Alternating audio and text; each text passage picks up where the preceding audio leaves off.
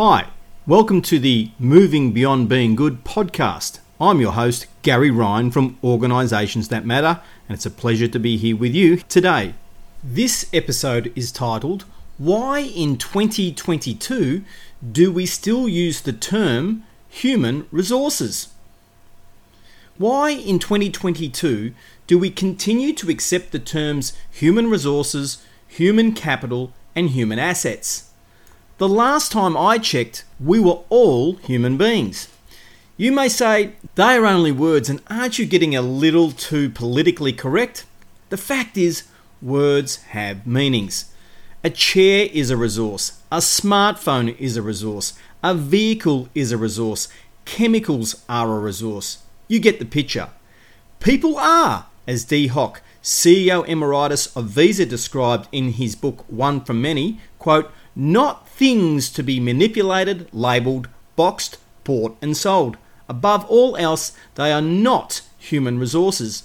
They are entire human beings, limitless until we start limiting them.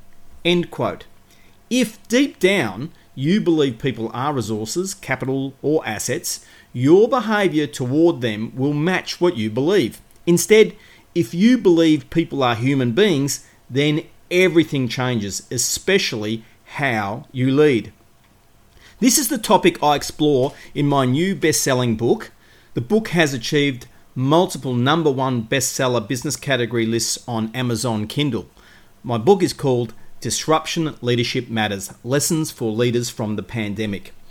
And this book covers the period of the first 20 months of the pandemic.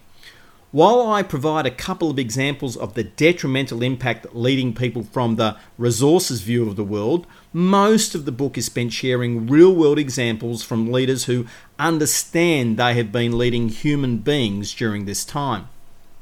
This form of leadership is great for the leaders themselves as they can remain authentic with their true selves. It is great for their followers because they are treated with the respect and dignity that all humans deserve, and it is great for the organisation's bottom line. Who wouldn't want that outcome? Yet, calling people human resources or HR, as the industry likes to call itself, simply perpetuates the underlying view that people are resources. Is what I am saying controversial? Yes, but only to the people who have a vested interest in maintaining the status quo. Too many people, families, and communities are negatively affected by poor leadership in the workplace. Folks have enough to take home with them just in trying to do their job correctly without their leader's behaviour causing them to take home more stress. Think about it. Extra, Unnecessary anxiety in the home is terrible for families and bad for our communities. There is a relationship between leadership in the workplace and what goes on in our communities. As a concept, human resources was born from Taylorism. Taylorism indeed brought many benefits to the world regarding production capability and employment, and it helped the 20th century become a century of fantastic growth. However, we are now more than 20% into the 21st century and everything has changed. We recognise we can't keep destroying our planet.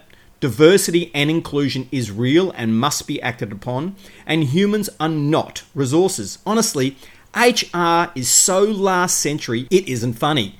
Get with the program, folks, and let's start conversations about moving into the 21st century.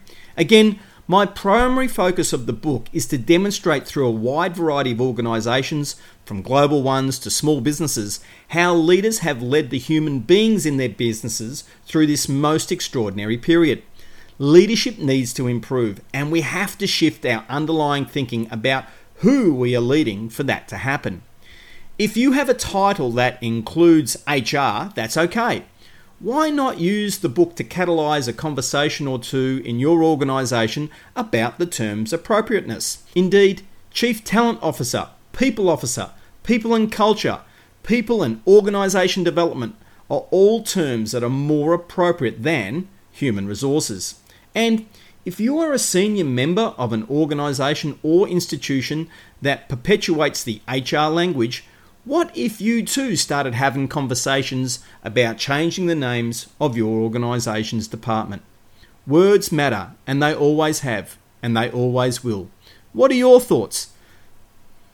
please feel free to contact me at www.orgsthatmatter.com. That's O R G S T H A T M A T T E com, And that's where you'll also find out all the information you need about my new book, Disruption Leadership Matters Lessons for Leaders from the Pandemic, which is available through my website or through all good online bookstores, including Amazon and Amazon Kindle. I look forward to hearing from you.